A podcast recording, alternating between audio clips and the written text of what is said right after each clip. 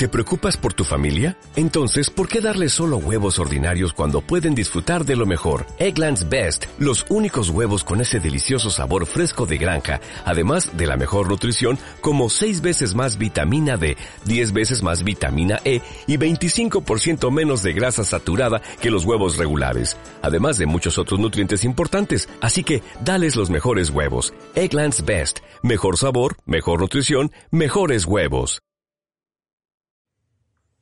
Hola, buen día. Pues vamos a hacer un análisis de la sentencia del caso Alvarado Espinosa y otros contra México, la desaparición forzada y el Estado mexicano. Es una sentencia emitida por la Corte Interamericana de los Derechos Humanos. Y bueno, vamos a dar una pequeña introducción de lo que, de lo que es este caso. Y bueno, dentro de la historia de los Estados Unidos mexicanos se han presentado diversas circunstancias sociales, políticas o culturales que han terminado con la incertidumbre del paradero de muchas personas desaparición que en muchos casos el gobierno mexicano, a través de las instituciones encargadas de la protección de la población, desempeña un papel importante en estas desapariciones y que más allá de brindar justicia, obstaculizan el acceso a ella, ya sea a través de legislaciones deficientes o contrarias a las normas convencionales, o que por medio de instituciones se desarrolla un escenario de impunidad con la finalidad de proteger a altos funcionarios. Desafortunadamente para la sociedad mexicana, la desaparición forzada de las personas no es un hecho aislado, y es una recurrente situación que los aqueja día con día. En esta colaboración será materia de estudio el caso de la desaparición forzada de, las, de tres habitantes del municipio de Benito Juárez del estado de Chihuahua, Nitza Paola Alvarado Espinosa, Rocío Irene Alvarado Reyes y José Ángel Alvarado Herrera, eh, y este caso se convirtió en el primer caso en el que la Corte Interamericana de Derechos Humanos se pronunció en una sentencia sobre desaparición forzada para el Estado mexicano perpetrado por militares. El día 9 de noviembre del 2016, la Comisión Interamericana de Derechos Humanos sometió a jurisdicción de la Corte el caso Alvarado Espinosa y otros contra México. Vamos a ver cuál fue la estrategia y resultado del Estado mexicano en contra del crimen organizado en el mandato presidencial del 2006 al 2012 para poder entender el escenario que se vivía en México en el año 2009, año en que se vio por última vez a las víctimas es necesario explicar el contexto de la violencia generada tanto por el crimen organizado como por la estrategia de seguridad por parte de la administración de quien era presidente de México en ese entonces, el licenciado Felipe Calderón Hinojosa. El día 11 de diciembre del 2006, el Ejecutivo presentó la estrategia de seguridad que se llevaría a cabo en su sexenio, que es lo que dura el mandato presidencial en México, y en dicha estrategia se señaló que el principal objetivo de la estrategia sería atacar la delincuencia organizada y el narcotráfico a través de la militarización del país. Con esta estrategia de seguridad se desplegaron a lo largo del país operativos con la finalidad de desestabilizar el crimen organizado en las zonas estratégicas en las que estos últimos operaban y de ellos se desprendieron los denominados operativos conjunto en los estados de Michoacán, Baja California, Guerrero, Durango, Sinaloa, Nuevo León, Tamaulipas, Veracruz y Chihuahua.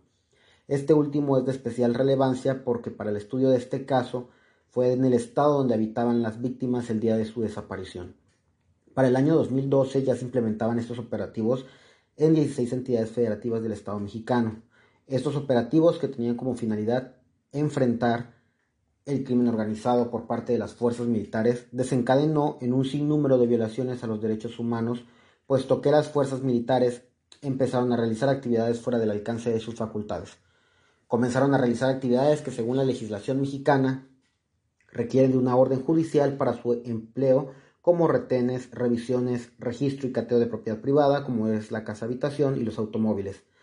La Organización de las Naciones Unidas, a través del Grupo de Trabajo sobre Desapariciones Forzadas en el año 2011, entregó un informe acerca de estas múltiples violaciones a las garantías individuales y a los derechos humanos al momento en que las fuerzas militares desplegaban estos operativos. Este informe también manifestó que la presencia de militares sobrepasaba el número de elementos civiles como la policía municipal, estatal o federal. Estas actuaciones por parte de las fuerzas militares incrementaron las denuncias en razón, en razón perdón, de violaciones a los derechos humanos por parte de elementos del Estado. Esto tuvo como consecuencia que el Comité de Derechos Humanos de la ONU recomendara al Estado en el 2010 que fueran autoridades civiles quienes se encargaran de realizar actividades propias de la seguridad pública y no se desplegaran a los militares dentro de las comunidades, como también lo manifestó el alto comisionado de la ONU en su visita en México en el año 2015. Dentro de las recomendaciones que realizaron diversos organismos internacionales respecto a la situación que se vivía en México, el relator especial sobre ejecuciones extrajudiciales, en su visita en el año 2013, detalló que ciudades del estado de Chihuahua habrían sido clasificadas como de las más peligrosas del mundo, resultado del despliegue del ejército. Detalló que en el mandato presidencial de Felipe Calderón, 70.000 homicidios se habrían relacionado con el crimen organizado, homicidios en los que el común denominador era la impunidad para la impartición de justicia. Dentro de este periodo de actividad por parte de las fuerzas militares, la Comisión Nacional de Derechos Humanos en México reflejó un aumento de sus quejas a la Secretaría de Defensa Nacional, quejas en las que las diversas violaciones a los derechos humanos reflejaban detenciones arbitrarias, ejecuciones extrajudiciales, desapariciones forzadas, torturas, tratos crueles, inhumanos y degradantes. En ese sentido, las recomendaciones emitidas por parte de la CNDH a la Sedena también se vieron aumentadas. Como efecto de estas actuaciones federales, también se vio reflejado en la movilidad de los habitantes de estos lugares en que se llevaron a cabo estos operativos, no solo por la presencia del crimen organizado, sino por el actuar de los funcionarios encargados de implementar justicia. El estado de Chihuahua ocupó el tercer lugar a nivel nacional en desplazamientos forzados internos. Como resultado del informe presentado por la ONU en el 2011, se declaró que derivado a diversas investigaciones, sí se podía señalar como responsables a agentes del Estado en desapariciones de personas, lo que ocasionaría que se tipificara como desapariciones forzadas. En consecuencia de esto, se desconoce el paradero de muchas personas desaparecidas en México con responsabilidad directa o indirecta a elementos policiales y militares y que de acuerdo a la legislación interna deficiente, que vamos a abordar más adelante en el apartado de la actuación del Estado mexicano, también se refleja un Estado consecuente a la impunidad y de la falta de mecanismos para la impartición de justicia, y de un extremo grado de incompetencia al momento de llevar a cabo las investigaciones correspondientes para conocer el paradero de la persona desaparecida. Resultado de estas políticas públicas de seguridad adoptados por parte del Ejecutivo Federal a partir del año 2006 es que ocurrieron los hechos que desembocaron en la sentencia por parte de la Corte Interamericana de Derechos Humanos que el día de hoy es objeto materia de este estudio. Como antecedentes del caso, dentro de la entidad federativa de Chihuahua se encuentra el municipio Buenaventura, que está compuesto por diferentes ejidos. Entre ellos se encuentra el ejido Benito Juárez, lugar donde ocurrieron los hechos objeto de estudio. Este ejido se encuentra como un punto geográfico estratégico del crimen organizado que, eh, por ser un sitio fronterizo con los Estados Unidos de América, es, es una principal ruta de drogas, armas y personas con la finalidad de cruzar al territorio mexicano cuyo destino es Estados Unidos. Dentro de esta zona territorial se encuentra una región militar y por estas condiciones sociales y políticas, el 28 de marzo de 2008 dio inicio el operativo conjunto Chihuahua, que tuvo como resultado el despliegue de militares en la zona. El día 20 de octubre del año 2009, en el municipio de Buenaventura, Chihuahua, se supo la noticia del secuestro y posterior homicidio del comandante José Alfredo Silli Peña, comandante de la Policía Federal de la zona, y como resultado de ello se realizó una búsqueda exhaustiva para dar con el paradero del comandante. Resultado de ello, en las inmediaciones del municipio de Buenaventura, incluido el ejido Benito Juárez, se, llevaron a cabo retenes, cateo de ranchos, la entrada y salida de los ejidos y se conoció de la detención de personas en los ejidos y de todas estas actuaciones los pobladores manifestaron su descontento por los diversos atropellos por parte de las fuerzas militares. En lo que respecta a los tres individuos desaparecidos, la información que incluyó la Corte Interamericana en su sentencia es que respondían al nombre de Nitza Paola Alvarado Espinosa, que nació el 2 de noviembre de 1978. Cuando desapareció contaba con 31 años de edad, resultado de un infarto cerebral, presentaba incapacidad permanente. Eh, Rocío Irene Alvarado Reyes nació el 26 de agosto de 1991. Cuando sucedieron los hechos contaba con la edad de 18 años. José Ángel Alvarado Herrera nació el día 24 de marzo de 1979, contaba con 31 años de edad al momento de su desaparición. Los tres eran habitantes del ejido de Benito Juárez, Chihuahua. El día 29 de diciembre del 2009, cerca de las 8 y 9 de la noche, José, José Ángel y Paola se encontraban juntos dentro de una camioneta descrita de color azul marino, doble cabina frente a la casa habitación de la madre de la esposa de José Ángel. En ese momento arribaron al lugar dos camionetas particulares, de donde descendieron un número de entre 8 y 10 personas, quienes fueron descritas como militares por los uniformes que portaban, así como por la posesión de armas largas. Estos sujetos se dirigieron a la camioneta donde se encontraban las víctimas, los obligaron a descender de la camioneta usando abuso de la fuerza y los subieron a la camioneta en la que los presuntos militares arribaron y partieron rumbo desconocido, siendo esta la última vez que supo del paradero de ambas personas. Aproximadamente una hora después de ocurridos los hechos anteriormente narrados, Rocío Irene, quien se encontraba en su domicilio en compañía de familiares,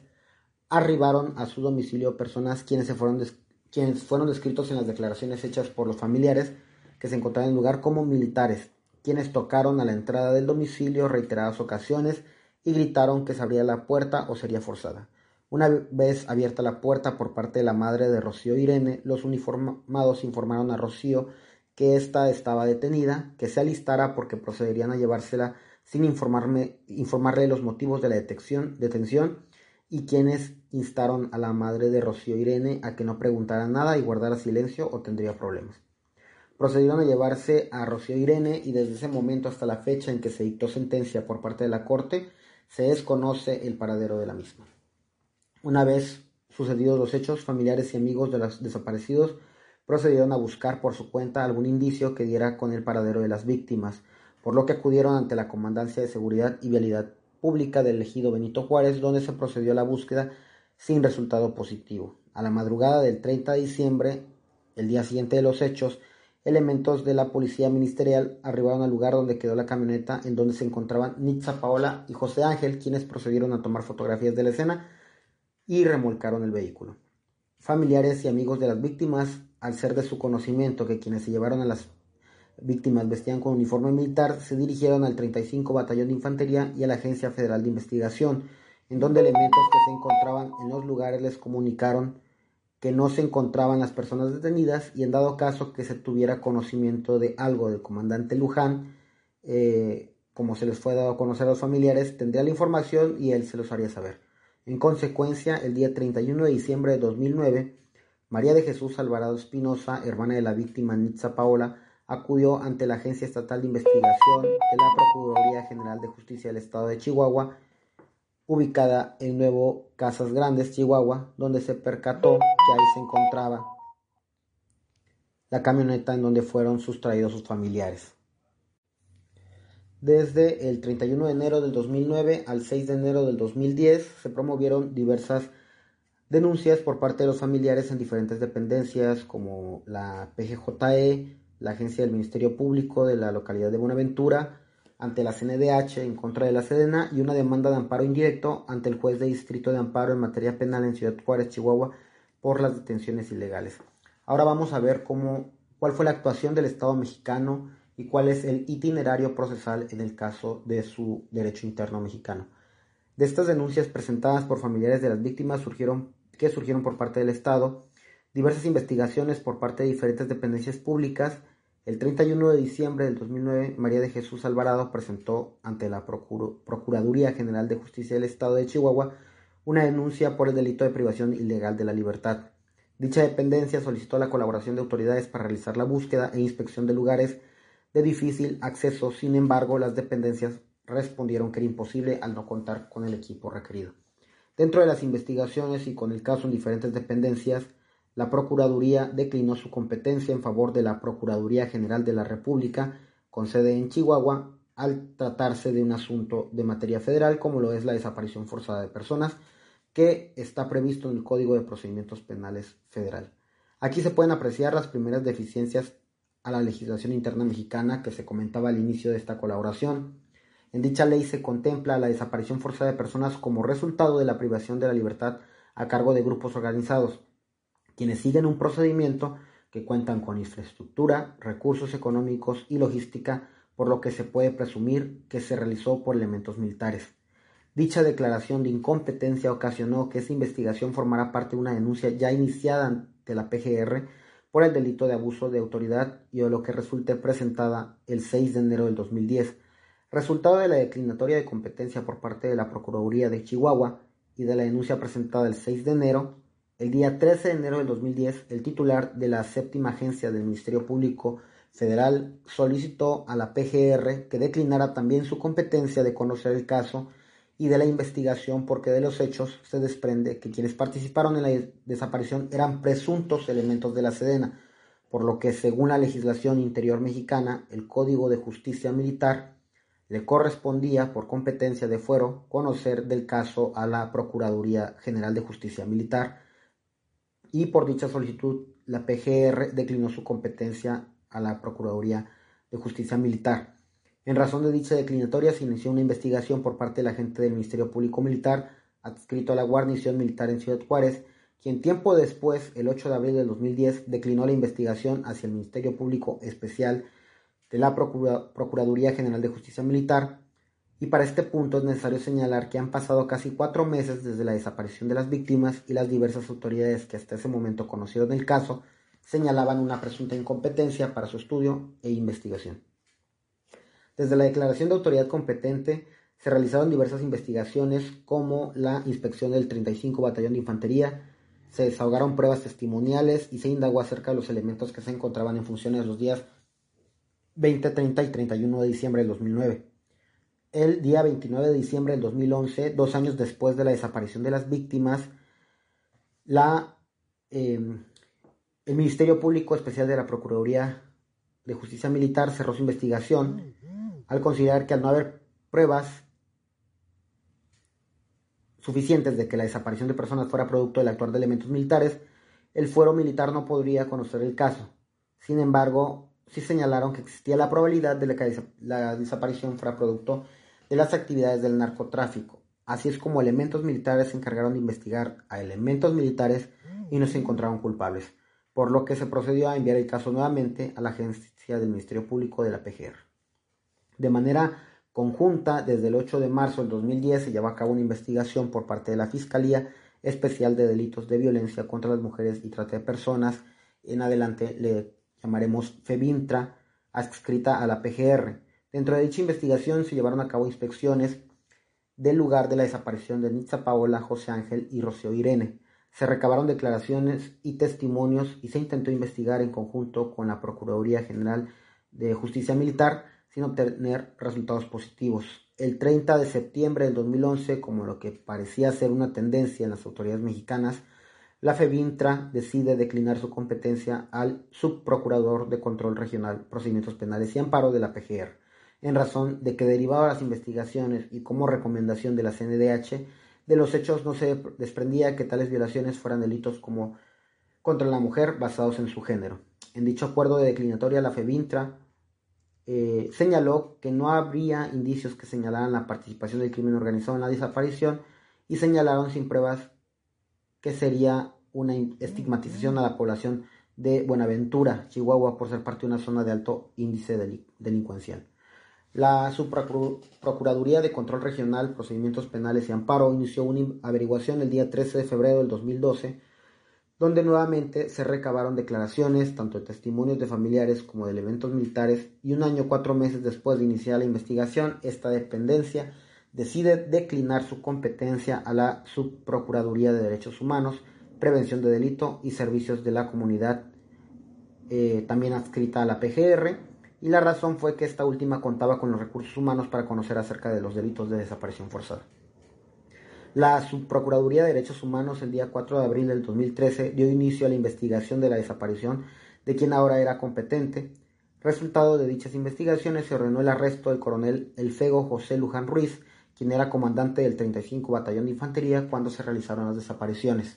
La orden de aprehensión dictada fue resultado del dictamen de que cuando el coronel Luján Ruiz era comandante de dicho batallón, se cometieron diversos atropellos como allanamientos ilegales a domicilios, detenciones arbitrarias, apropiación indebida de armas, droga, vehículos, y dichas circunstancias fueron suficientes para la unidad especializada de búsqueda de personas desaparecidas. Con motivo de la orden de aprehensión se abrió un expediente el 22 del 2014 de causa penal ante el juez séptimo distrito en materia penal de Ciudad Juárez, Chihuahua, y este juzgador negó la orden de aprehensión toda vez que a su consideración no se acreditaba el elemento del cuerpo del delito, que significaría que el coronel Luján Ruiz diera la orden para la desaparición de personas o que tuviera conocimiento de su paradero. De dicha resolución se promovió un recurso de apelación y se confirmó la negativa de realizar una orden de aprehensión del coronel Luján. Posterior a ello se presentaron nuevos recursos de apelación que concluyeron el 7 de octubre del 2016 con una nueva sentencia por parte del cuarto Tribunal Unitario del décimo séptimo circuito de Chihuahua, donde se confirma la negativa de la orden de aprehensión en contra del coronel Luján Ruiz por falta de elementos que acrediten su participación en la desaparición de las víctimas. De esta cronología de hechos podemos destacar la falta de protocolo con el que actuaron las autoridades mexicanas. Gran parte del tiempo destinado a las investigaciones fue utilizado para declinar la competencia de la mayoría de ellas, no impartiendo la justicia pronta y expedita que enmarca la propia Carta Magna del Estado mexicano, tampoco del resultado en tiempo razonable que contempla la Convención Americana de Derechos Humanos. Desde el momento de la desaparición de las víctimas hasta la última resolución que se pronunció en el derecho interno y que se menciona en el presente trabajo, transcurrieron siete años, dentro de los cuales no solo no se encontró el paradero de las víctimas, sino se obstaculizó y no se avanzó de ninguna manera en las investigaciones. De esta declaración cronológica de actuaciones del Estado se puede tomar postura respecto a que, a partir de los eventos desencadenados por la estrategia de seguridad pública ordenada por el entonces presidente, las violaciones perpetradas por el Estado no solo constituyen la desaparición forzada de personas, sino que sus familiares, víctimas también del delito, vieron interrumpido el derecho a la impartición de justicia con un sistema de impunidad contrario a los derechos humanos y deficiente para la reparación del daño a quienes son víctimas de estos delitos. El amparo en materia de desapariciones forzadas en México en el año 2010. El día 6 de enero del 2010, José Ángel Alvarado Peña, Alvarado Favela, disculpen, padre de José Ángel, promovió un amparo por razón de la detención ilegal y fuera de procedimiento judicial de Nitza Paola y José Ángel. Como resultado de este amparo se ordenó la presentación de constancias que acreditaran la razón de la detención de las víctimas. En caso contrario, se ordenaba su libertad. Al día siguiente de la presentación del amparo, el juez requirió que tanto Nitza Paola como José Ángel acudieran a ratificar la demanda de amparo tal y como lo requiere la ley. Después de cuatro meses, el 6 de mayo del 2010, el juez ordenó suspender el procedimiento y un año después se tuvo por no presentar la demanda al no haber ratificado la misma los quejosos. Es necesario realizar un especial pronunciamiento respecto a este procedimiento, toda vez que, como se desprende de los hechos, el amparo tenía la finalidad de que las autoridades pudieran dar información del paradero de las víctimas. Sin embargo, ante la negligente legislación del juicio de amparo, que es un procedimiento en el que su finalidad es resarcir los hechos de las autoridades con el fin de proteger sus garantías, se ordenó que las víctimas, que hasta el momento de la realización del presente trabajo se encuentran desaparecidas, ratificaran una demanda, un hecho imposible a la luz de las circunstancias del caso. Este suceso no solo significaba ineficiencia en el, en el sistema de impartición de justicia mexicano, sino que era a todas luces contrario a las normas convencionales e internacionales en materia de desaparición forzada de personas. El análisis de la sentencia, la primera en materia de desaparición forzada para México, perpetrada por militares. El día 26 de junio del 2011 llegó a la Comisión Interamericana de Derechos Humanos la petición de conocer el caso por la desaparición forzada de las tres personas mencionadas anteriormente. Petición que fue admitida el 12 de julio del 2013 bajo la premisa de violación a los artículos 1.1, 2, 3, 4, 5, 7, 8, 11, 19 y 25 de la Convención. De los artículos 1 y 11 de la Convención Interamericana sobre Desaparición Forzada de Personas y el artículo 7 de la Convención Interamericana para prevenir, sancionar y erradicar la violencia contra la mujer, en adelante mencionada como Convención Belén do Pará. Después del estudio del caso por parte de la Comisión y de considerar que el Estado mexicano es responsable de la violación a los derechos anteriormente mencionados, la Comisión sometió a la jurisdicción de la Corte Interamericana el día 9 de noviembre de 2016 para conocer del caso. ¿Cuáles fueron las pretensiones de la víctima, de las víctimas y la postura de los representantes del Estado ante la Corte Interamericana de Derechos Humanos? Bueno, pues los representantes de las víctimas señalaron que la presencia de miembros del ejército en la zona geográfica fue un elemento directamente vinculado con las violaciones de los derechos humanos de las víctimas. Consideraron que el hecho de que Nitza Paola fuera una persona con discapacidad, el Estado tenía una obligación adicional de protegerla. Los representantes de las víctimas, junto con la Comisión, consideraron que el Estado tenía la obligación de generar en el derecho interno medidas jurídicas para la protección de personas que se encontraran en situaciones de desaparición forzada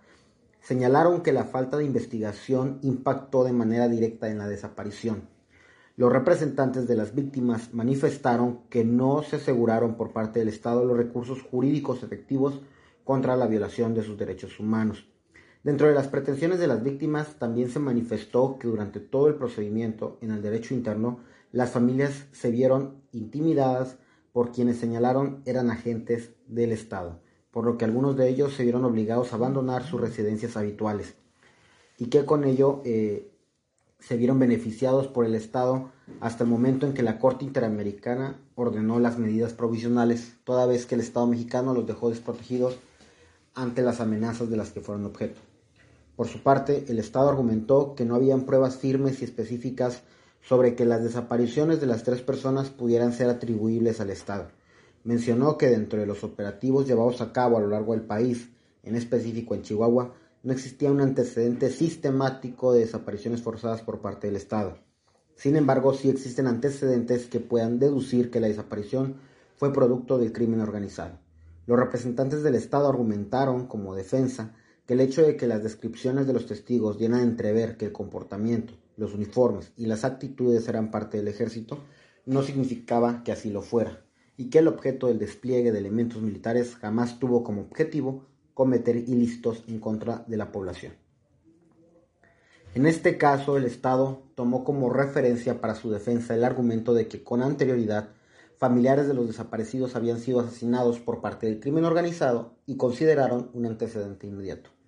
El Estado también argumentó que los testigos presenciales realizaban contradicciones acerca de los supuestos elementos del ejército como su vestimenta, características y vehículos, por lo que agregó que no habían pruebas incriminatorias de manera directa para suponer que el Estado perpetuó dichas desapariciones y mucho menos que el Estado podría conocer acerca del paradero de los mismos o poder brindar información.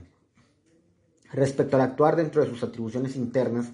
el Estado afirmó que las autoridades de México actuaron sin dilación.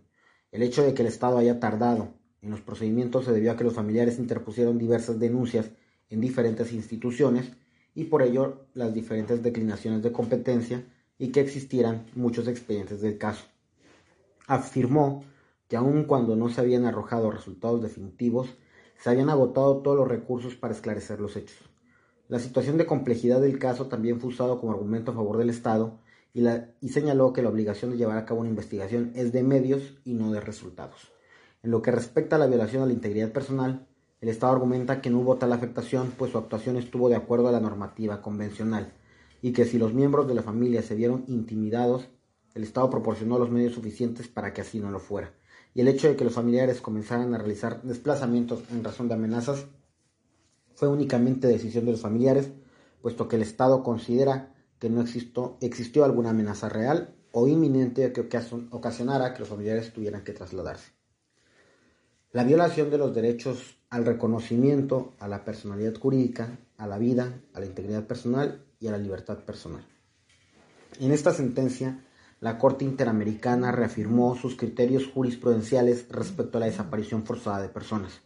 Con ello, la Corte argumenta ese carácter de violación a diversos derechos y de continuidad que ya había argumentado en otros casos sobre desaparición forzada, como lo fue el caso de Velázquez Rodríguez versus Honduras, así como las dictaminadas el mismo año que la sentencia en cuestión.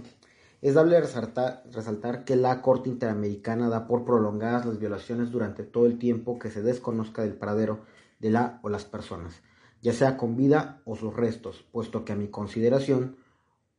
un argumento que pudiera ocasionar que la Corte no pudiera declarar como responsable al Estado es el hecho de que el Estado afirme no poder dar información de los del paradero de los individuos, toda vez que no tuvo ninguna responsabilidad dentro de la desaparición. ¿Cómo evalúa la Corte estos dichos por el Estado? Pues prolongando la violación de los derechos. Es decir, mientras se desconozca el paradero y el Estado no otorgue un resultado positivo a las víctimas, la violación seguirá cometiéndose. Es por ello que los jueces de la Corte en la sentencia señalan que el análisis de la desaparición forzada debe abarcar la totalidad del conjunto de los hechos que se presentan a consideración del tribunal. De esta forma se puede realizar un balance entre lo complicado que puede llegar a ser un caso de desaparición forzada en el estudio que brinda la Corte a resolver estas violaciones. Es importante señalar, como ya lo ha mencionado la Corte, que en algunos casos la Corte considera prolongable el delito y la violación sino hasta que se tiene la certeza de los restos encontrados, es decir, no únicamente cuando se encuentran, sino cuando se confirme la veracidad de los restos. Derivado a lo anteriormente mencionado, la Corte en esta sentencia recurre, recurre a los criterios que ya había dejado como precedente. Por una parte, el Estado argumenta que si no hay pruebas directas contra él, no se le pueden atribuir las desapariciones. Sin embargo, la Corte manifiesta que ya ha dejado fuertemente señalado que dentro de un tribunal internacional los criterios, para la valoración de una prueba son menos rígidos, contrario a lo establecido por el análisis completo de un caso de desaparición forzada, donde, como ya hemos visto, la Corte ha señalado que la rigurosidad de estudio del caso es esencial para ella. En este pronunciamiento, la Corte permanece sujeta al criterio de que para dictaminar la responsabilidad del Estado no se requiere probar más allá de toda duda razonable su culpabilidad, un criterio que se ha visto reflejado en diversas sentencias y que ha tomado la Corte desde el primer caso que tuvo conocimiento. Para la Corte Interamericana es importante que para decretar la responsabilidad de un Estado necesita realizar un análisis acerca de si el Estado realizó acciones para dichas violaciones. Sin embargo, también es importante analizar y verificar si han incurrido en omisiones que dieron lugar a que se perpetraran las violaciones. Y este criterio se ve nuevamente reflejado en esta sentencia, puesto que la Corte no solo resuelve sobre si se tenía certeza de quienes perpetraron la desaparición eran militares, sino también es objeto de estudio las omisiones cometidas por el Estado mexicano, criterio que la Corte nuevamente toma en cuenta al momento de resolver, como lo hizo en el caso Rodríguez Velázquez contra Honduras. Dentro de la línea argumentativa del Estado sobre que la Corte evalúe que no hay indicios de que los perpetradores eran agentes del Estado, más que lo dicho por los testigos, la Corte señaló que en caso de desapariciones forzadas de personas es de gran importancia el uso de presunciones dadas por aquellos que presenciaron o conocieron la desaparición. Estos testimonios para la Corte tienen un alto valor probatorio para la esencia propia del delito, como ya lo ha señalado con anterioridad. Y de esta interpretación me resulta innegable no pronunciar, puesto que con ello la Corte entiende que en casos de desaparición forzada de personas el objeto del perpetrador es suprimir cualquier elemento que permita ligar su responsabilidad, así como no señalar el paradero de las víctimas. De igual forma, la Corte reconoce que en las desapariciones forzadas, los testimonios de, quienes presencian la detención ilegal antes de ser vistos por última vez son pruebas cruciales en contra del Estado, y en esta sentencia para el Estado mexicano la Corte no ha sido indiferente. En este sentido, la Corte Interamericana no señala como responsable al Estado por el simple hecho de que los testigos afirmaran que quienes se llevaron a sus familiares portaban uniformes parecidos a los utilizados por las fuerzas militares en México. No se entienda así lo del alto valor probatorio que he mencionado con anterioridad y que la misma Corte ha pronunciado respecto a los testigos. En este caso, como los anteriores, donde se resuelve sobre desaparición forzada de personas, la Corte analizó la existencia de elementos con los que se pudiera deducir que el Estado es responsable de la desaparición. De la desaparición forzada de personas, a lo establecido en su jurisprudencia por la Corte Interamericana, se deben cumplir con tres elementos para que se constituya el delito. El primero es la privación de la libertad de la o las personas. La segunda es la participación de elementos estatales. Y la tercera es que el Estado se niegue a reconocer la detención o que no entregue la información sobre el paradero de la o las personas en este caso. La Corte dividió el estudio de los elementos para que de este modo pudiéramos concluir o declarar la no responsabilidad internacional del Estado. La Corte insiste en que en caso de desaparición forzada, esta se configura con la privación de la libertad, y desde el momento en que el individuo es privado de su libertad, la violación se prolonga hasta que se desconozca el paradero del individuo. Con este análisis considero que la Corte no solo protege a los familiares de las víctimas directas, sino que proporciona el entendido de que mientras la persona se encuentre desaparecida, el Estado sigue siendo responsable y por lo tanto no se tiene como resarcido el daño, aun cuando los estados, en este caso México, argumenten que la búsqueda fue exhaustiva. En este caso, la Corte concluye que, habiendo analizado en qué momento se configura la desaparición forzada, no es relevante la manera en que la persona es privada de su libertad. Es decir, si fue por elementos del Estado, el narcotráfico o personas que se presentaron como elementos del Estado, con ello la Corte considera que en este caso no cumple con el primer elemento de la desaparición forzada, se cumple con el primer elemento de la desaparición forzada, que es la privación de la libertad. Este análisis ya lo ha realizado la Corte en otros casos que se han encontrado dentro de su jurisdicción. Una vez acreditado el primer elemento, la Corte procede a analizar si existen pruebas de que hubo participación de elementos del Estado. Para ello, la Corte analiza el escenario en que se encontraba el lugar donde sucedieron los hechos. Dentro de este análisis, la Corte concluye que en esta época, en el estado de Chihuahua existía una alta presencia militar, resultado de la estrategia federal contra el crimen organizado. En este análisis, la Corte acierta en observar que diferentes organismos nacionales como internacionales alertaron acerca de desapariciones forzadas, detenciones arbitrarias y así como una impunidad sistemática, como un patrón sistemático dentro del territorio nacional. Dentro de este punto podemos observar que la Corte no se limita a los hechos propios del caso, como lo fue desde el 29 de diciembre del 2009, que desaparecieron los, los individuos, sino que hace un exhaustivo análisis de las condiciones sociales y de seguridad en que se encontraba el lugar donde sucedió la desaparición. Por este análisis, la Corte estima que se acredita el segundo elemento, que es la participación de elementos militares. En este argumento de la Corte se puede apreciar no solo un análisis de contexto sociocultural en el que sucedieron los hechos. La Corte también evaluó que el Estado no aportó algún indicio que pudiera probar lo contrario. En este sentido, podemos observar que la Corte mantiene ese criterio de deducción de las circunstancias de tiempo, modo y lugar. Observamos también que si los estados sometidos a un procedimiento de desaparición forzada mantienen un posicionamiento de negar su participación, no basta con arrojar la carga de la prueba a las víctimas, a la Comisión Interamericana de Derechos Humanos o a la misma Corte para desacreditar su participación, sino tienen la obligación de probarlo y no simplemente negarlo. Bajo esta circunstancia, vemos una protección procesal por parte de la Corte en la evaluación de estos sucesos. En ese sentido, la Corte amplía el estudio de las condiciones del Estado. Como sabemos, al ser sujeto de un procedimiento dentro de la Corte, el Estado mexicano es parte de la Convención. Por ello se debe estudiar también la obligación internacional que tiene el Estado con los mexicanos de garantizarles la seguridad y brindar justicia de los delitos que se cometan dentro de su jurisdicción. Aquí la Corte Interamericana nuevamente analiza las condiciones sociales en que se encontraba el lugar de la desaparición para poder llegar a la conclusión de que el Estado no pudo cumplir con sus obligaciones internacionales. Reconoce la Corte que Chihuahua se encontraba vulnerable por los ataques del crimen organizado sin embargo, atina la Corte en señalar que para enfrentar al crimen organizado, el Estado debe actuar dentro de los límites y según los procedimientos que respeten los derechos humanos. Podemos observar dos premisas que la Corte toma bien a estudiar, que es el hecho de que el Estado garantice seguridad y estabilidad a sus gobernados. Y siguiendo de, de esta primera premisa, esta garantía debe ir acompañada del respeto a los derechos humanos. La Corte hace este análisis para observar que México al argumentar que el crimen organizado fue quien perpetró las desapariciones,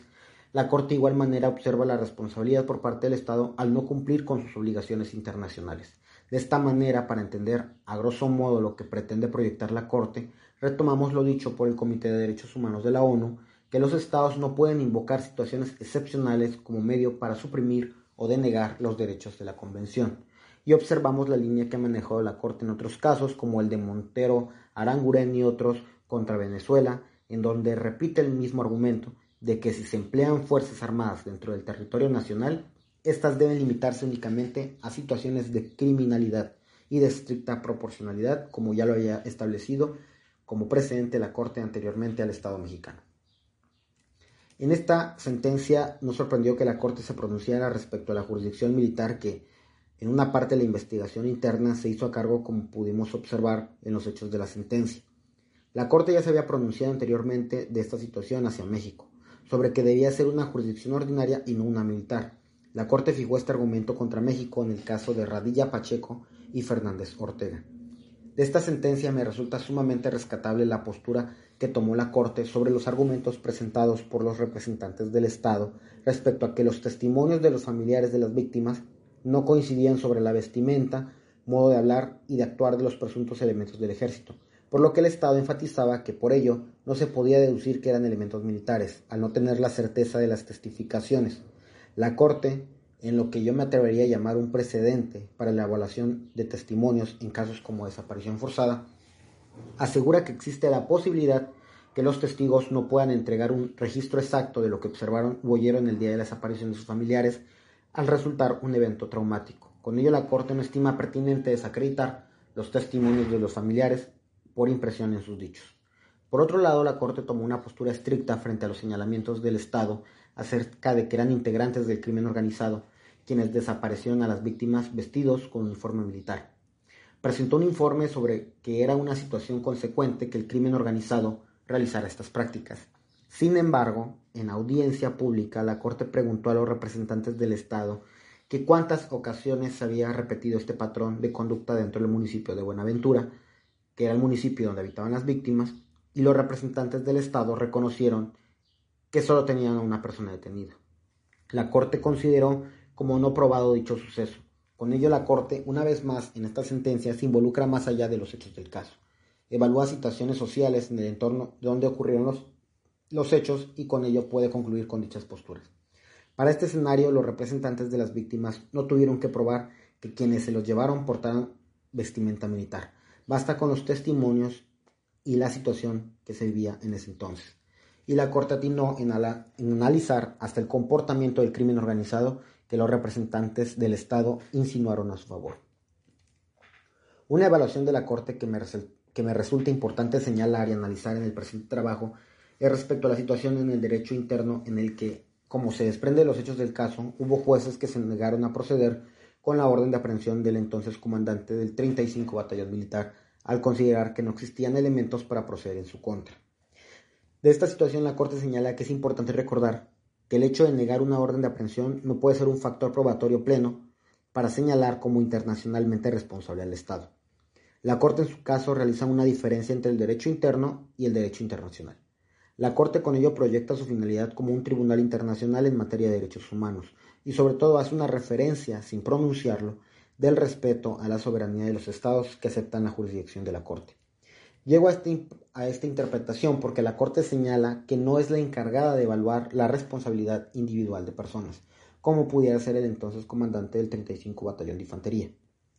Esa tarea le compete a los tribunales de derecho interno, facultad que la Corte, con este pronunciamiento, sigue dejando en manos del Estado, sin transgredir su soberanía, y esta circunstancia de negar la orden de aprehensión no puede evaluarse por la Corte como antecedente directo para la responsabilidad del Estado, pero sí puede la Corte evaluarlo como un hecho. Con ello me refiero a que la Corte toma esta circunstancia para poder evaluar el alcance que tuvo este hecho para las víctimas y no evalúa el desempeño de los jueces en el derecho interno.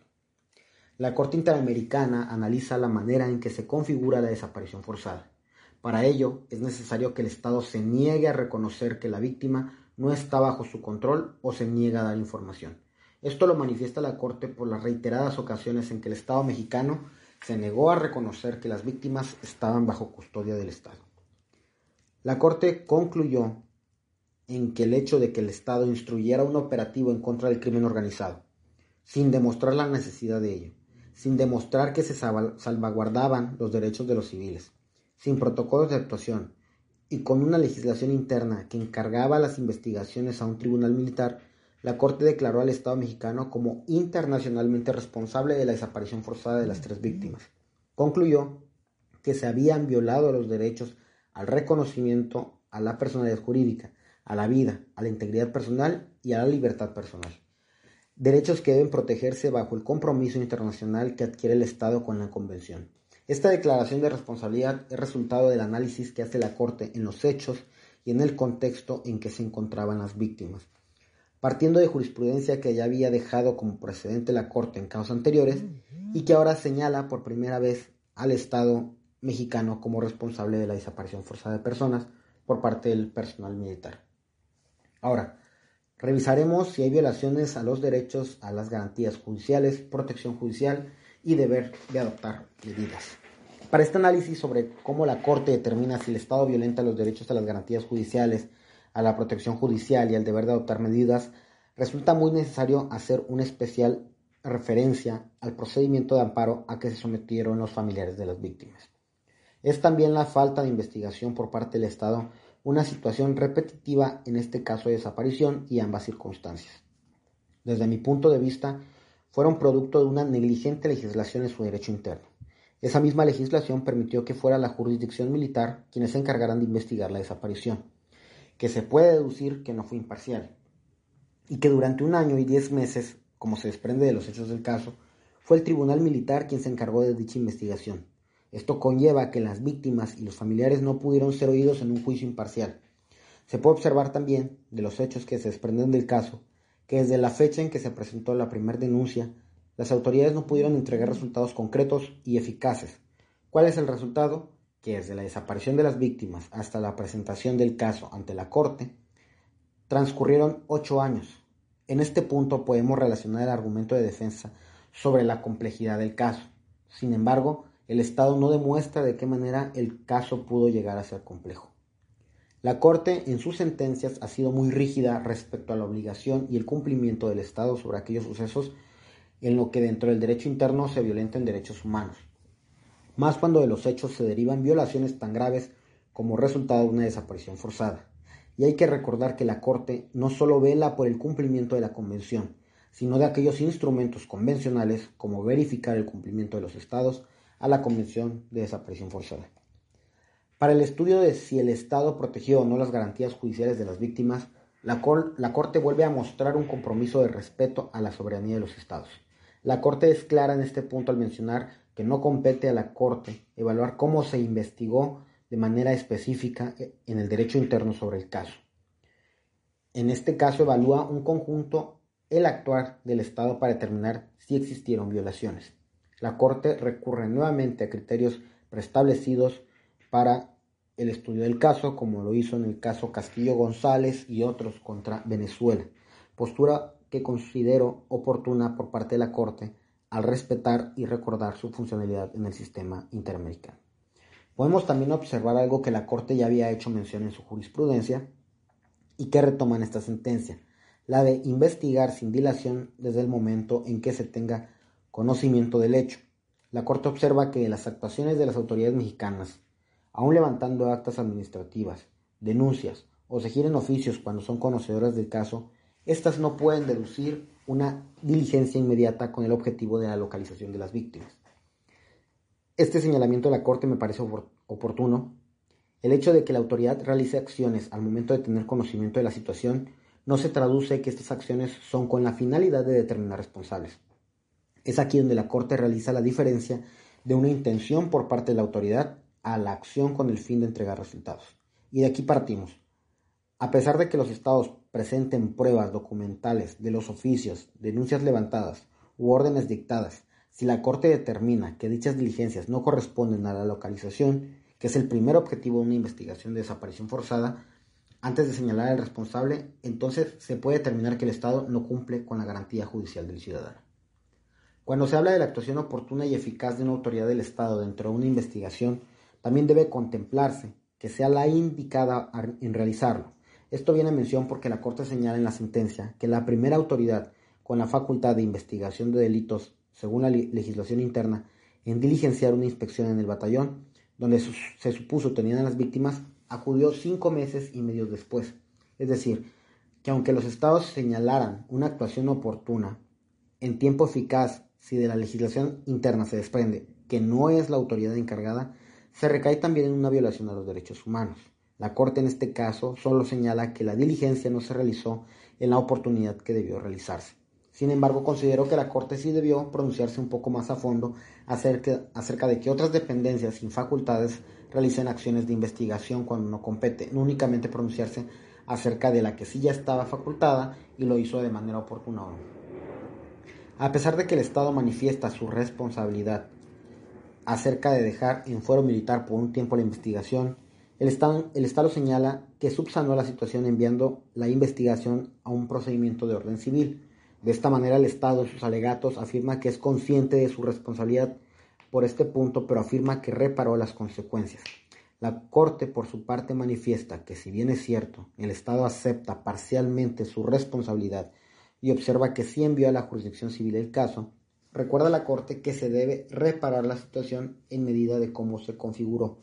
Aquí es importante señalar que la Corte hace una evaluación significativa de los hechos al observar que si bien es cierto, la decisión del Estado fue correcta al remitir el Estado el caso a una autoridad civil, no lo hizo en el momento oportuno. Aquí se puede analizar que cuando el Estado realiza de manera interna una reparación del daño a una garantía judicial, la Corte estima que esta debe hacerse en tiempo, de lo contrario para la Corte la violación ya está hecha, y que el hecho de que el Estado acepte parcialmente su culpabilidad no es suficiente para que la Corte lo declare como no responsable.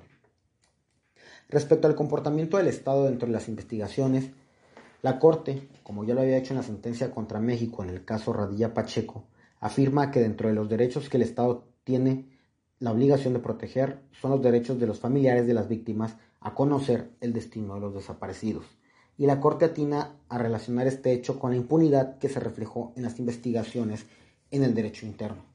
Es importante aquí señalar lo que en líneas anteriores ya habíamos hecho, que es que la Corte, como tribunal internacional, investiga de los hechos en, conjunto. No confundir esto con que la Corte afirma impunidad de los individuos relacionados con el caso. Esa afirmación la tendrá que hacer el Estado en sus investigaciones internas.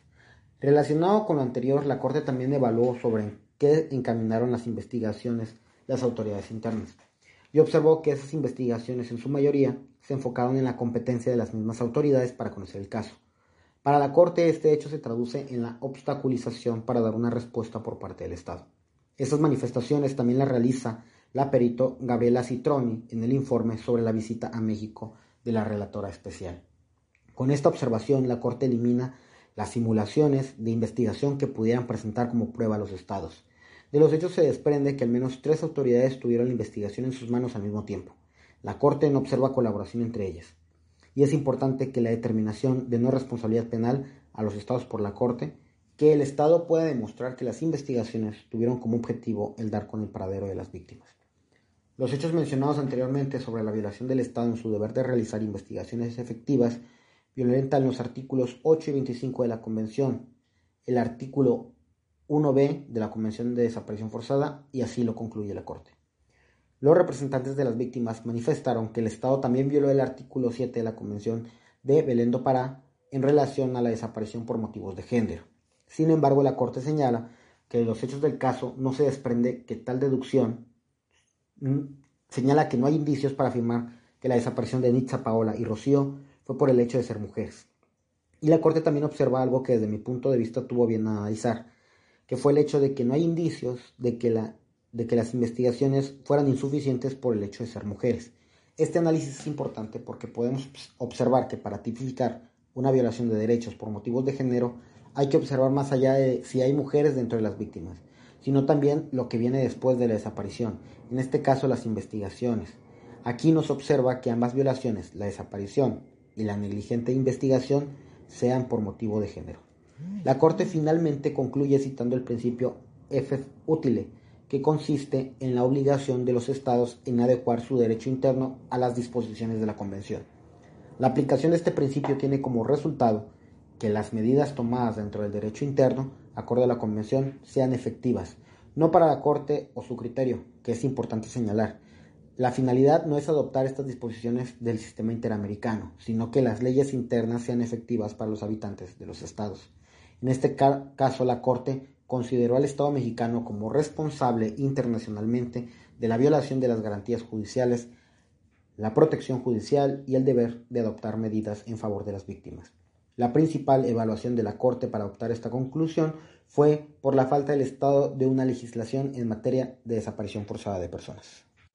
Ahora analicemos los derechos a la integridad personal, de circulación y de residencia a la protección a la familia.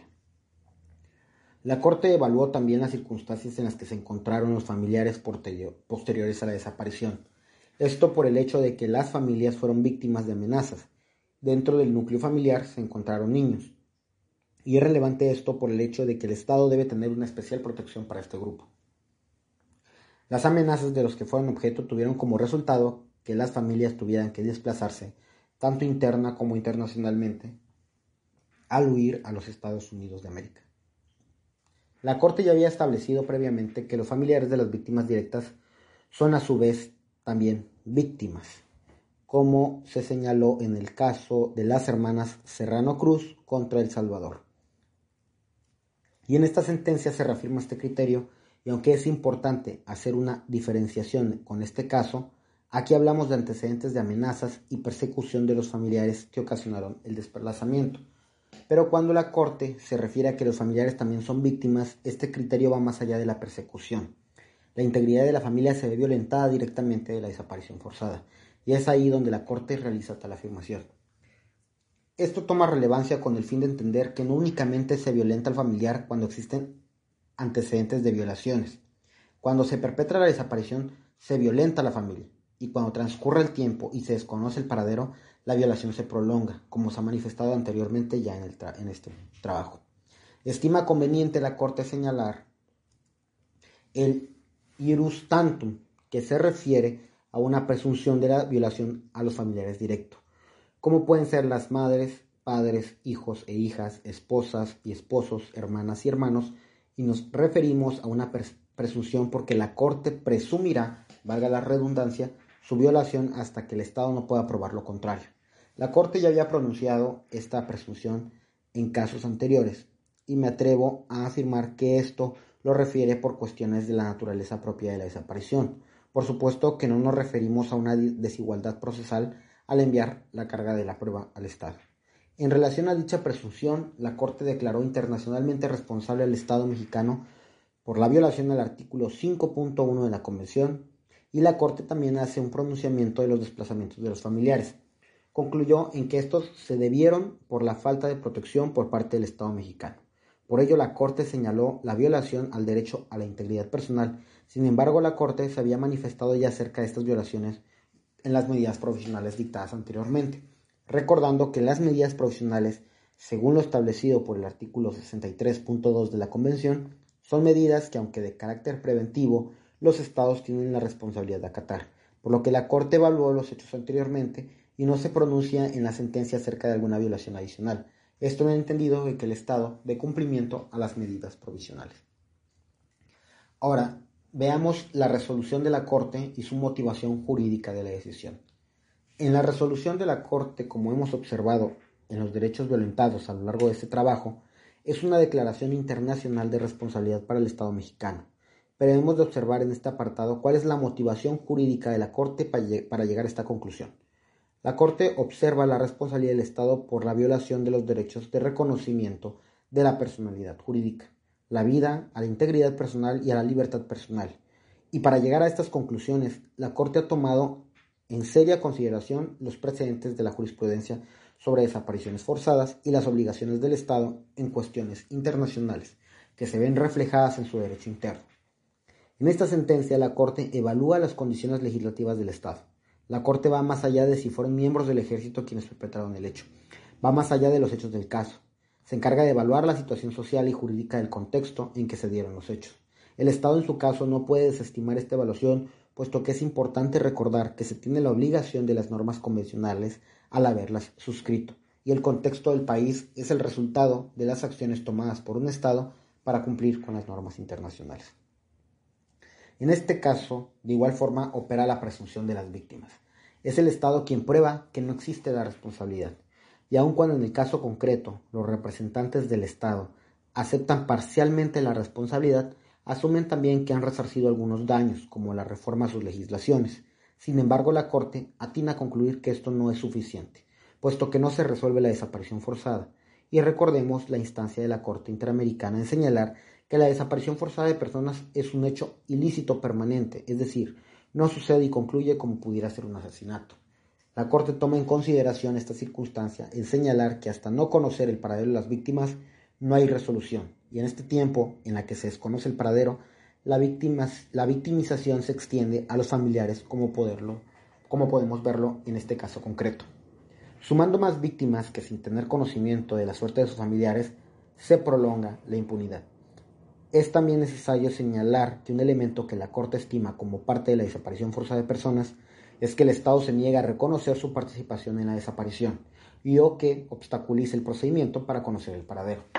Y la Corte evaluó la débil legislación mexicana y el prolongado tiempo de investigación sin obtener resultado como un obstáculo para conocer el paradero.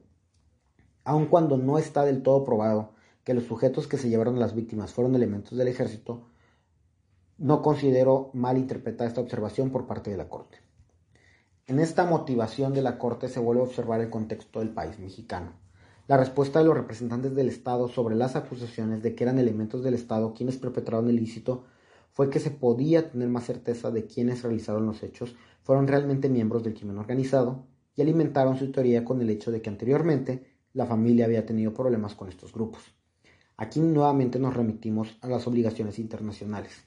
Es el Estado quien se encuentra obligado a ofrecer un ambiente apegado a las garantías y derechos humanos. Es el Estado quien se encarga de estrategias para combatir el crimen organizado. Y también es importante señalar que es el Estado quien como estrategia de seguridad decidió poner en las calles a los elementos del Ejército Nacional. Aun cuando organismos nacionales e internacionales recomendaron que regresaran a los cuarteles. Por lo tanto, la Corte observa que aun con el argumento de que pudieran ser elementos del crimen organizado, el Estado tiene la obligación de garantizar que estos hechos no pasen, concluyendo en la responsabilidad de los hechos. Y es importante señalar que el Estado tampoco pudo probar que no eran elementos del Estado. No es la primera vez de esa interpretación por parte del tribunal. Y al ser la primera sentencia en materia de desaparición forzada con la participación del ejército para el Estado mexicano, no podía dejar de lado la Corte estos precedentes. Ahora, ¿cuál es la relevancia de la sentencia para el Estado mexicano? Esta sentencia deja sin duda una nueva línea jurisprudencial para el Estado mexicano como para la Corte Interamericana. Dentro del derecho interno, aun cuando las reformas legislativas en materia de amparo se dieron anterior a esta sentencia, sí se estima como un hecho conectado a la desaparición forzada de las víctimas de este caso, al saberse que fue precisamente un mal desempeño de los jueces de aplicación y resolución en materia de amparo quienes desecharon este recurso al no poder presentarse las víctimas.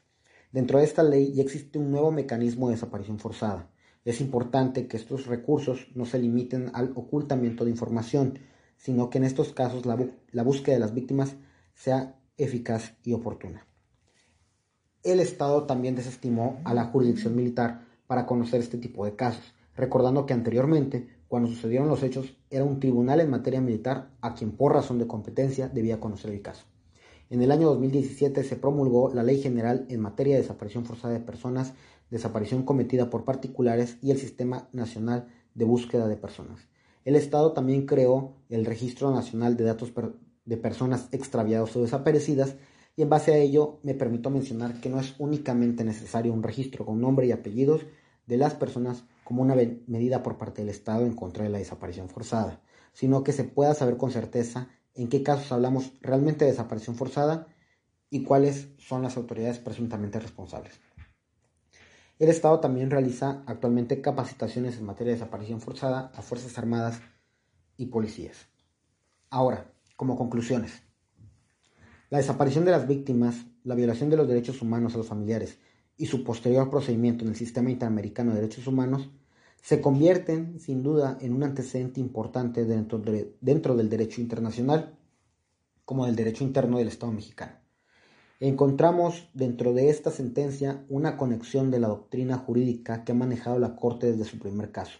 con señalamientos que no son primicias para México y que sin embargo siguen siendo una problemática en el país. Comentaba anteriormente el reflejo del caso dentro del derecho interno y señalaba los cambios dentro de la legislación mexicana pero se encuentra lejos de una verdadera lucha contra las desapariciones forzadas. La actuación de la Corte Interamericana deja precedentes para otros casos y otros tribunales internacionales en la materia. No fue la Corte parcial como en múltiples ocasiones.